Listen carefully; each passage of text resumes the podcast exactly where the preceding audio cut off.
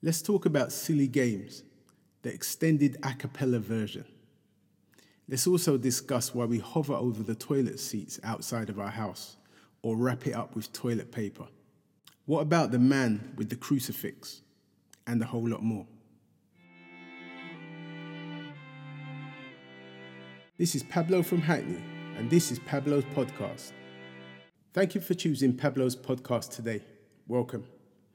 So, this episode is in regards to the Lovers Rock episode, the second installment from uh, the BAFTA and Oscar award winning um, director Steve McQueen's series, Small Axe, which has been on um, BBC, BBC One.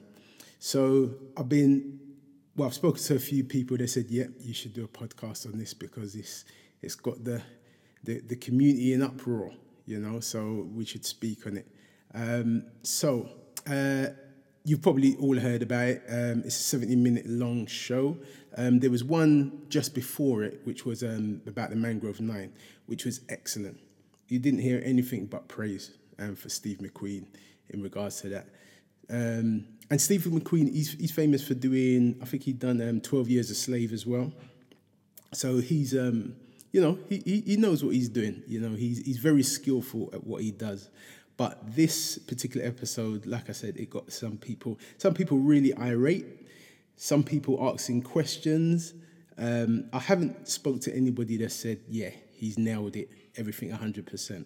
And it's for different reasons. So really, this is just me giving my perspective. So, um, so the synopsis of the show, if you haven't seen it, um, it's it, well, it was called Lovers Rock, but I think people got caught up in the title more than anything because, and I can understand why, because you know it's called Lovers Rock. You're presuming this is going to be a depiction of the Lovers Rock scene, and you expect it to be 100% authentic to that.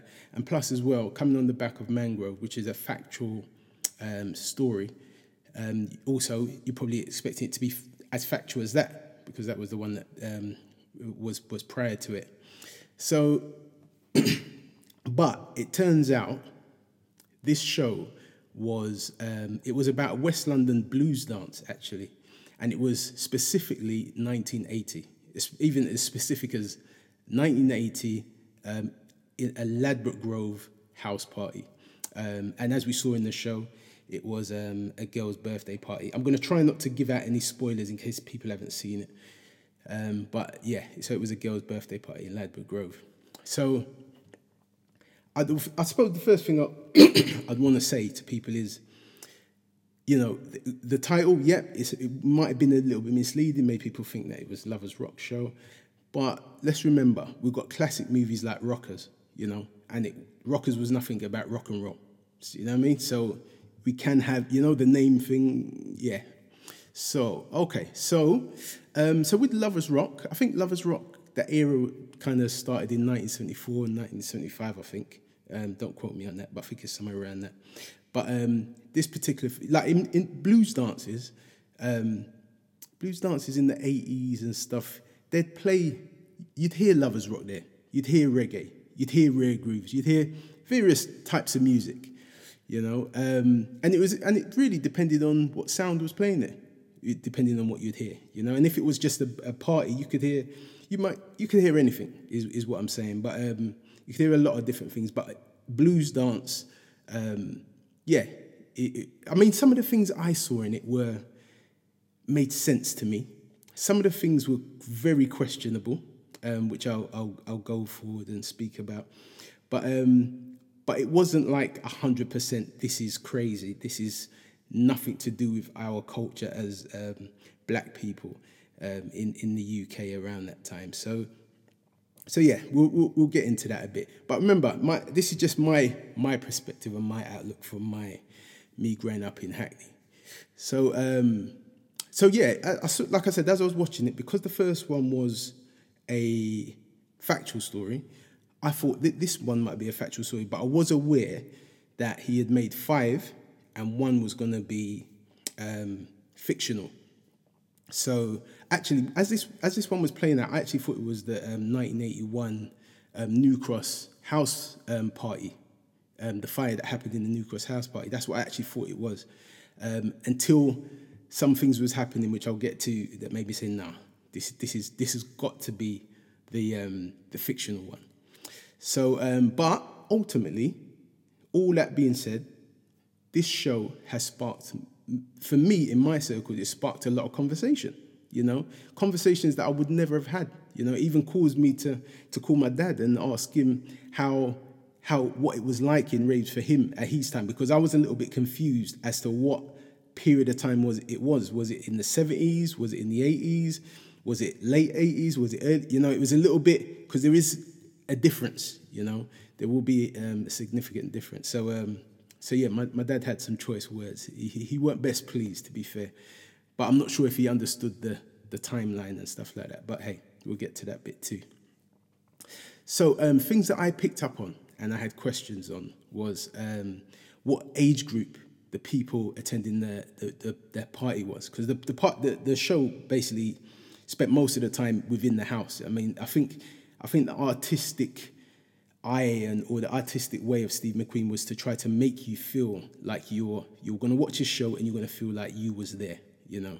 So I, I, could I could see the artistic way he was going with it, and it was strange. It was odd because you know I'm sure everybody was like, "Hang on a minute, is this all going to be in the house at the party?" You know. So, but like I said, art. You got art when you're artist, when you're creative, it's up to you. You know, you're creating something, so you do it how you want. So that was a different experience. So yeah, my first question was what age group it was. So for me, it was a little bit confusing initially. Not even initially, as it as it got to the party, but initially, you know, you saw a girl um, climbing out of a window to kind of sneak out, meet her friend, and go to this party. Um, but when they got to the party, I saw things that I remember as a kid. You know, certain fashion, the music, just certain little nuance type things that that I recognize. Um, but I obviously looking at these people in the way they was dressed, I remember that from a kid's perspective. So, you know, eh, you know, everybody in that was was big people, but uh, it's hard to it's hard to explain. But yeah, everybody in it was was big people. I, you know, the guy had his big hat on, the predator type guy that well, turned out to be a rapist.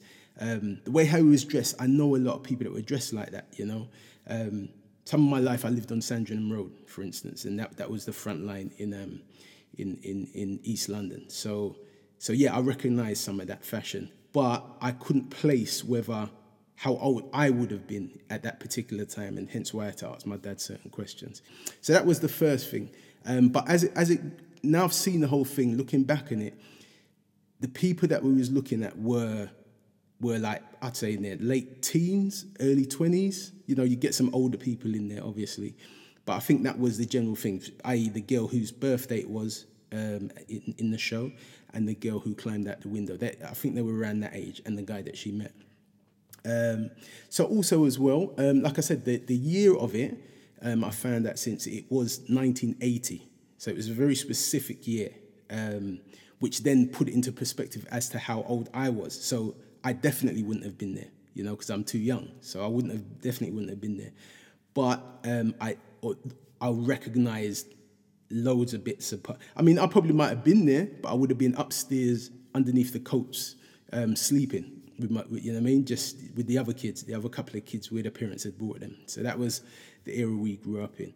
So um, so there was little things. So even the, the, you know him, there was a scene with the bicycle and the guy after the after the rave, he's got the girl on his bicycle. So he's come to the rave obviously on his racer bicycle, and then he's dropping her back to wherever they're going on the bicycle.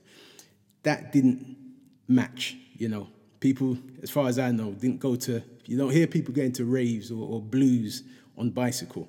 You're definitely not going to do that. So that was a bit odd. Um, there was the rolling around on the floor when that when the when the Kunta tune came on uh, man stripping off his top and stuff like that. That I've never seen nothing like that. But again, with my confusion at the end of the show, I had to ask my father and say, "Is this what you guys were doing when I was a kid? You know, when I'd be." Because I don't know, I've never had that conversation. Um, but he categorically said, No, son, we would never have been doing that in our good clothes, which made perfect sense to me. So that I don't know where Steve McQueen got that piece from, but yeah, these, these that definitely rung some alarm bells for me. Um, there was a, LG, a brief LGBT scene um, with two girls kissing, um, which was also random and odd because she had just been raped pretty much um, in the garden and she come back in the house and then she was upstairs kissing her friend. So I, su- I, I suppose it was depicting that they may have been uh, intimate prior to this, but again, it just it just didn't match. It, it just didn't match. It, it, felt like a tick box exercise that piece. Um, but you know, obviously there were there were people that were um, uh, um, homosexual at that time. You know, so yeah, so that was a little bit odd though the way it went. Um, I'd really like the accent because there was a the, the the lead guy in the show. Um, there's a throughout most of the show he's speaking in a heavy West Indian accent, Jamaican accent probably.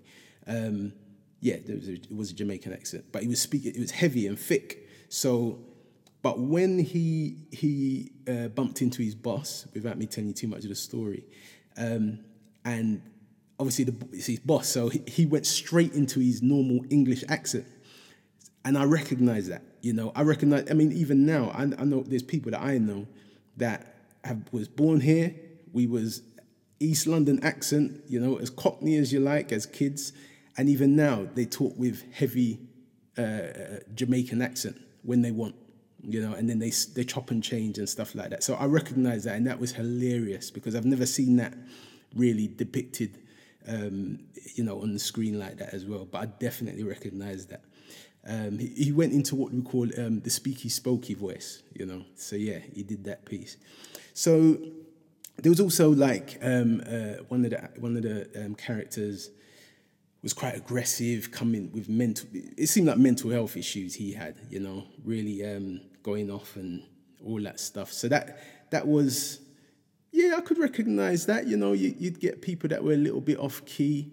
Yeah, that's what we would have said back in the day. That would have been the term, somebody that's off key. Um, and yeah, so so that that I could recognize, but so he added that bit in there, and obviously that ticked that box, but that wasn't that wasn't an alien one. That didn't make me question anything because I've seen that, you know. Um, the, the the weed smoking, the heavy weed smoking, I recognize that in blues. Not yeah, definitely, definitely in blues, shebeens. Um, I know people that are into Lovers Rock, they said, you know, we didn't really get that in Lovers Rock, so much people smoking weed and stuff like that. And granted, there would have been, you know, some, I, f- I suppose back in the days, you would have, you would have called lovers parties, some people would have called them sweet boy parties, the Lovers Rock side of things. But I've been to many blues dance where, you know, the smoke is, you know, it's thick with um, cannabis smoke and weed smoke and stuff. So, and, and, and other things as well, especially back then, you know, with the, yeah, yeah, there was there was a lot going on through the 80s, to be fair. We've got to remember um, in the 80s, that was that was when when when crack arrived um, to the UK, you know, the later part, 80s, 90s, stuff like that. So so yeah, yeah, there were there were different things, but I think it really depends where you were and what sort of parties. And that's why I said the fact that this was based in West London in 1980, me personally, I can't remember. Well, I was too young to be going to any parties at that at 1980, but um, the when you go to parties in different areas, when I did start to go out, you, it was quite different. Different things happened, mostly similar, but the places were different. Definitely, definitely. Um, but yeah, we did, yeah, in my early days of raving, we didn't really have to go out too far because all of the, all of the clubs were in Hackney. To be fair, people come from miles around to come to Hackney. So, um, but yeah, there was differences in, in different places. Um, but yeah, weed smoking in, in, in a blues, that is not alien to me for sure. But I know, like I said, the lovers, again, because lovers rock people are saying this is not a lovers rock rave, this is not authentic to that. But as I said, it wasn't meant to be um, the director has made it very clear um, it was a blues dance. It was just the name was called Lovers Rock. So I think people got caught up in that. Um, the the extended a cappella from the crowd, wow, that was lengthy. Um, that was hilarious um, how lengthy it was. I mean, definitely that is a tune, Silly Games by Janet Kay. That tune would definitely get wheeled up and the girls would sing for a little bit and then the, the DJ might wheel it back, and then play the tune again and drop it just for them to do the main piece and then go back. There's no way you'd be singing in a dance for like five minutes.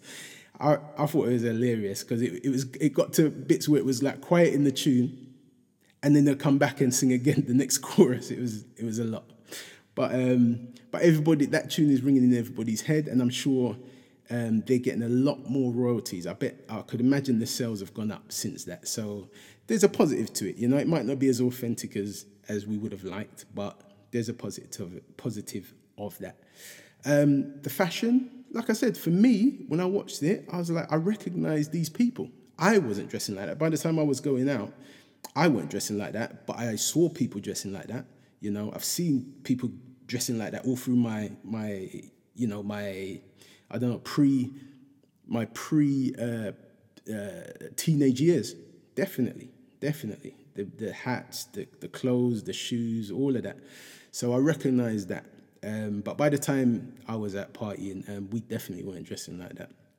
Um, so, but when I, that that was one of the things that I I had to ask my dad, and you know, once he watched it, he he, he, what did he say? He said that, yeah, no, he said, no, the fashion weren't right. No, we wouldn't have been wearing all those bright color things. But I think he, even my dad, I think he was thinking this was early 70s because I didn't, I didn't tell him that it was the 80s. So I think from his perspective, he, he like I said, the fil- the way how it was done, there was, it was pulling in so many different elements.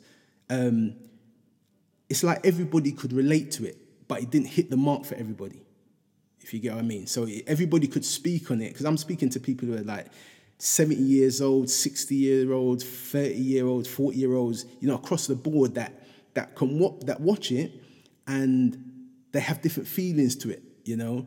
And I, what I realize is people that are over, let's say over 55, those people are angry and upset with Steve McQueen.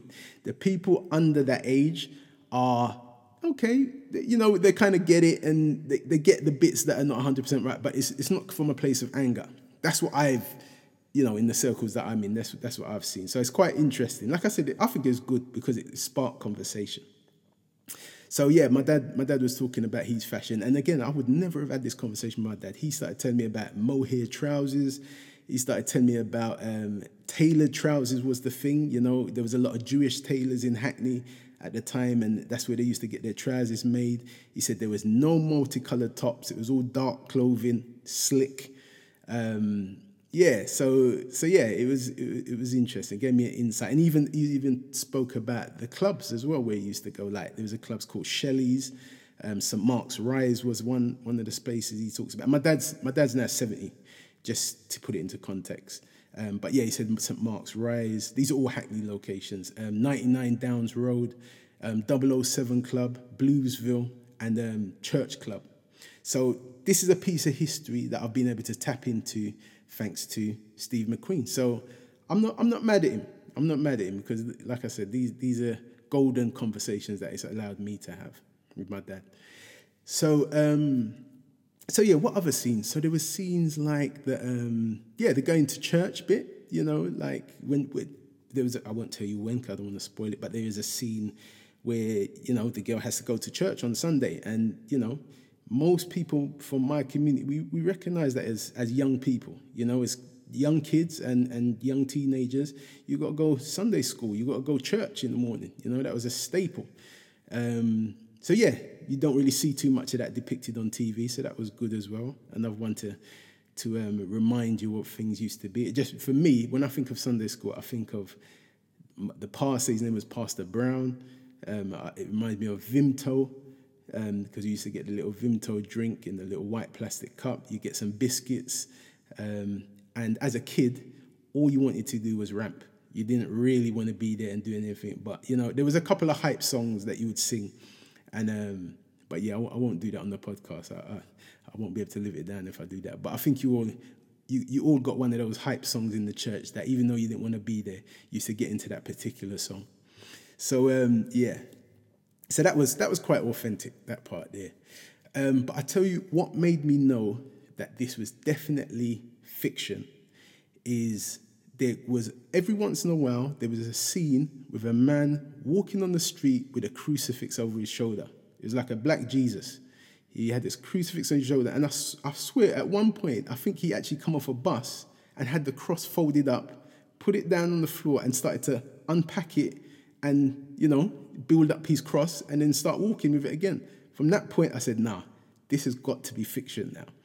So yeah, that never really got explained. But again, I think that was maybe I don't know if I suppose it's, it's um, subjective, but for me, maybe that just emphasized how how the church and Christianity kind of run through uh, through the community. You know, it was it was it was a it was a big part of of um, of of growing up.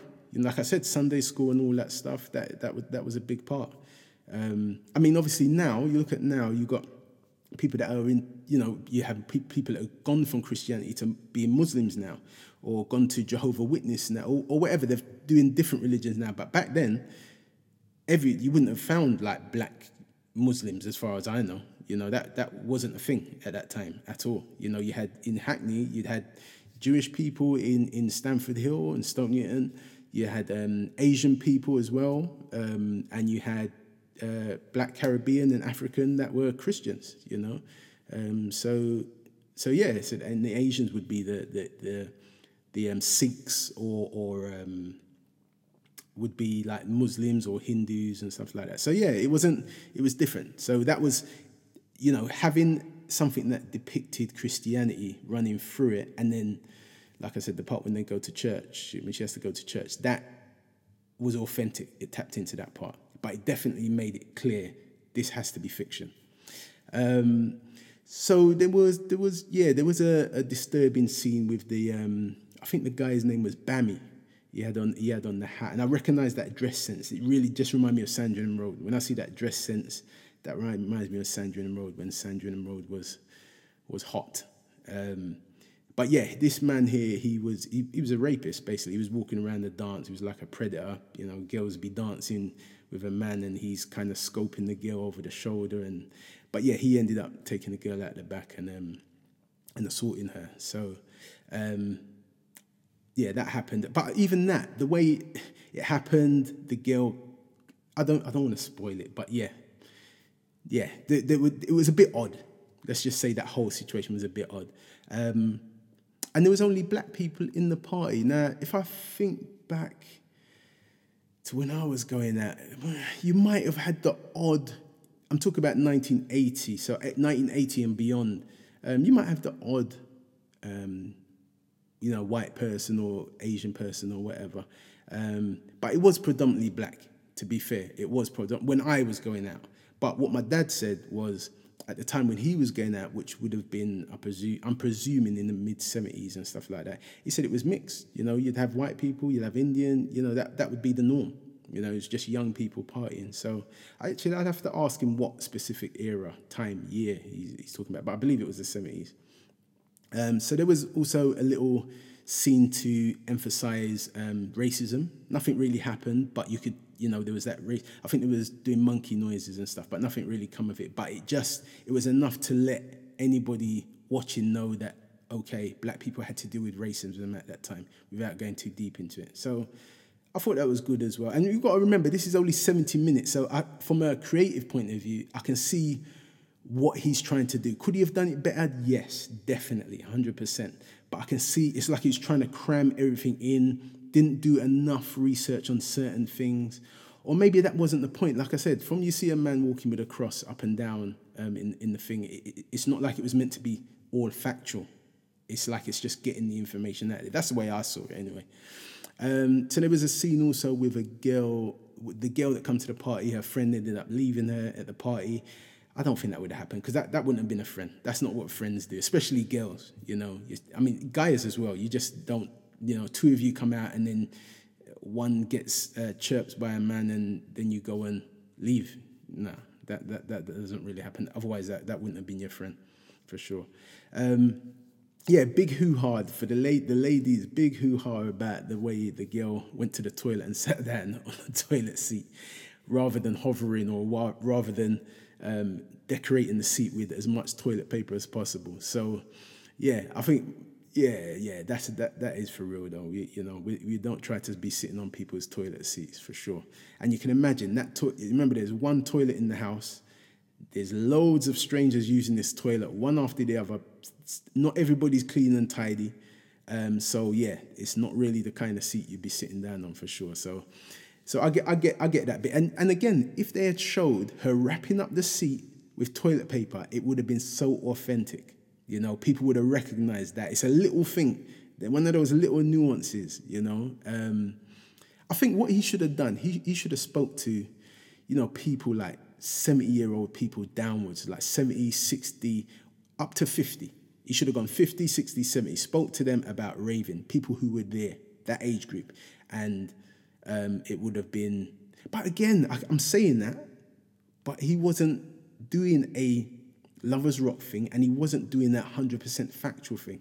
So, so yeah, but yeah, he could could he have done with more research? Yeah, I'd say yes. Still, um, so there was that um, the stringing up the set um, piece, and you know how committed the sound guys are to to, to stringing up set and you know, having the light bulb thing and all that. I remember all of that stuff, man. It, it brought back a, a, lot of memories, you know. Sound system guys, whoever followed sound system or is into sound tapes, you definitely recognize that element of it, you know. Um, so yeah, there was there was lots of stuff. I mean, I'm I'm not captured everything, but it's just you know this is just my perception and my my take on it, you know. Um, so I'm sure I'm sure people would disagree with many things, but you know we've all lived our life and we all we all see life through the lens of our eyes. So this is just my perspective of it. Um, so in summary, in summary, I feel like um, I feel like Steve McQueen's a great, um, great at directing factual films. He's proved that. You know, he's done Mangrove. He's done um, Twelve Years a Slave. So he's proved he is a great director. You know, he's one of our greats when it comes to directing. We can't take that away from him, and we should definitely hold him up high, even if he doesn't get everything right all the time. Um, but maybe doing fictional stuff that might not be his strong point. You know, that's that's as far as I'd go with that. But tonight's episode is um, Red, White, and Blue. Um, and I hope people are not, it's called Red, White, and Blue, and it's on at nine o'clock on BBC One. Um, so I hope people um, are not turned off by that last episode and say, no, I'm not watching it now or whatever. Um, because, like I said, this, this man is a genius. We, we can't take that away from him. Um, and hopefully, he proves me right because I, I'm really predicting that all of them are going to be excellent. All the factual ones, we're not going to have no problems with. That's what I'm predicting. Time will tell. Time will tell. So, um, so yeah, that's that's what I'd say about that. Um, I think I think there could have been more positive depictions of black, of black men because um, most of it was quite negative. You know, from the weed smoking to the throwing yourself around on the floor to the mental health um, to the rape. You know, there wasn't enough balance when it comes to the positive side of us. Um, the guy who rode the bicycle, you know, he was seemingly um, a good guy, but there should have been more balance, and, and that, that that was a big thing. I think I think that would have um, saved him a lot in in people's in many people's eyes. That being Steve McQueen, if he if he had had a bit more positivity um, for black males, because obviously you know.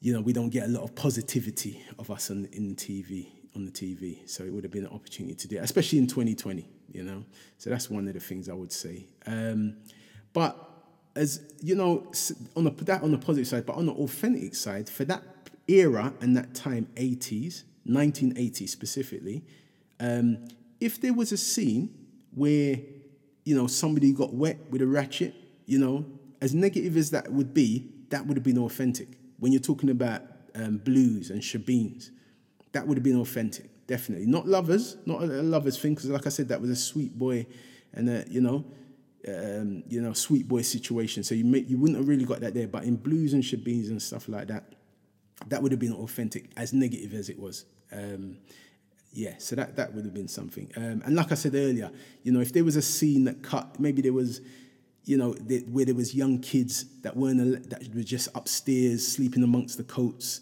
and stuff like that enough people, many people would have been able to tap into that and say, yeah, yeah, I remember that. That was me. Or that was me bringing my kids there, you know. But for me personally, that was me and my, my, my younger brother, for instance. I definitely remember being up in the coats, you know, it was like a little bit of an adventure. And then you get woken up and then it's time to go home. But obviously now I can see what would have been going on downstairs um, to a certain extent, minus the throwing yourself on the floor and tearing off your top, because that, that definitely weren't happening. So, um, so yeah, that, that, was, that, was, that would have been good. Um, also, um, I would also, I mean, yeah, I think I think people overlooked, like I said, they overlooked that one of them had was fictional, and um, four of them were factual. You know, and that obviously is the fictional one. Um, but I think one of the one of the big things I think that's come from this is it's highlighted that there's an appetite for a film to be made, or even a series or whatever to be made on a lovers rock specifically you know, specifically on Lovers Rock. That's what this is highlighted. So this is an, another positive from this. You know, there's an opportunity now because we know there's a market for it. It's this is called so caused definitely caused um, people to say, "No, nah, this weren't right, and it should have been like this." And it should. So now, if I was a director or or, or a writer um, from that, I'd you know I'd be putting pen to paper because I know there's a captivated market that are now want to see um, that era which they hold dear um, depicted specifically and correctly, you know.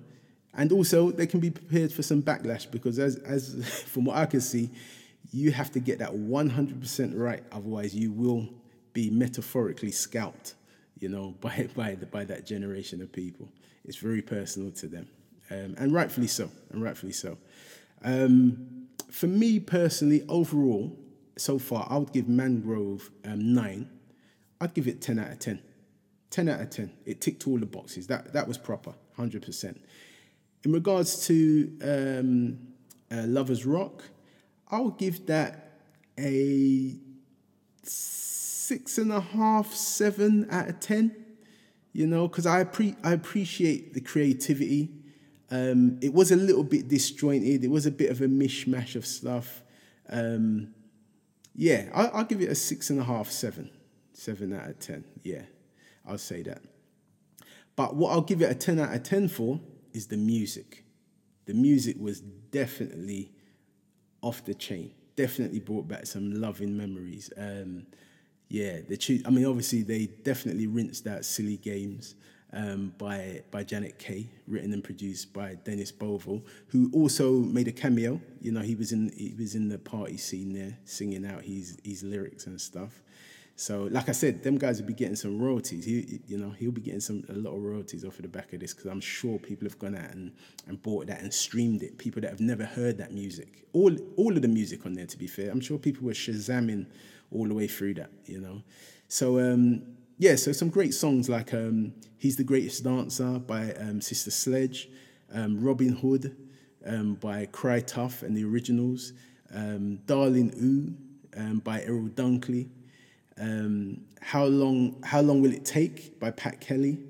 Um, Carl Douglas's kung fu fighting that was hilarious in the movie when they was doing the kung fu fighting. Because that when I see that obviously I weren't old enough to be in the rave doing that but I remember doing them kung fu moves at home you know? This was the time of yeah you, you, you know you do all that ramping in front of your parents. So um, I definitely I, I you know obviously I didn't realize adults were doing that in, in the raves as well so that was funny. Um, what other songs did they play? Um, Things in Life by, Desi- uh, by Dennis Brown. Um, After Tonight by Junior English. Wow, that song used to play heavy in my house. I mean, all these songs used to play heavy, but that, that one definitely. Um, Lonely Girl by um, Barry Biggs. Um, Baby, Baby My Love, that played heavy in my house. Baby My Love, uh, The Crowd, and Jah Stitch. Um, Keep It Like It Is, big tune, Louisa Mark. Um, the Revolutionaries, Kunta Kinte dub.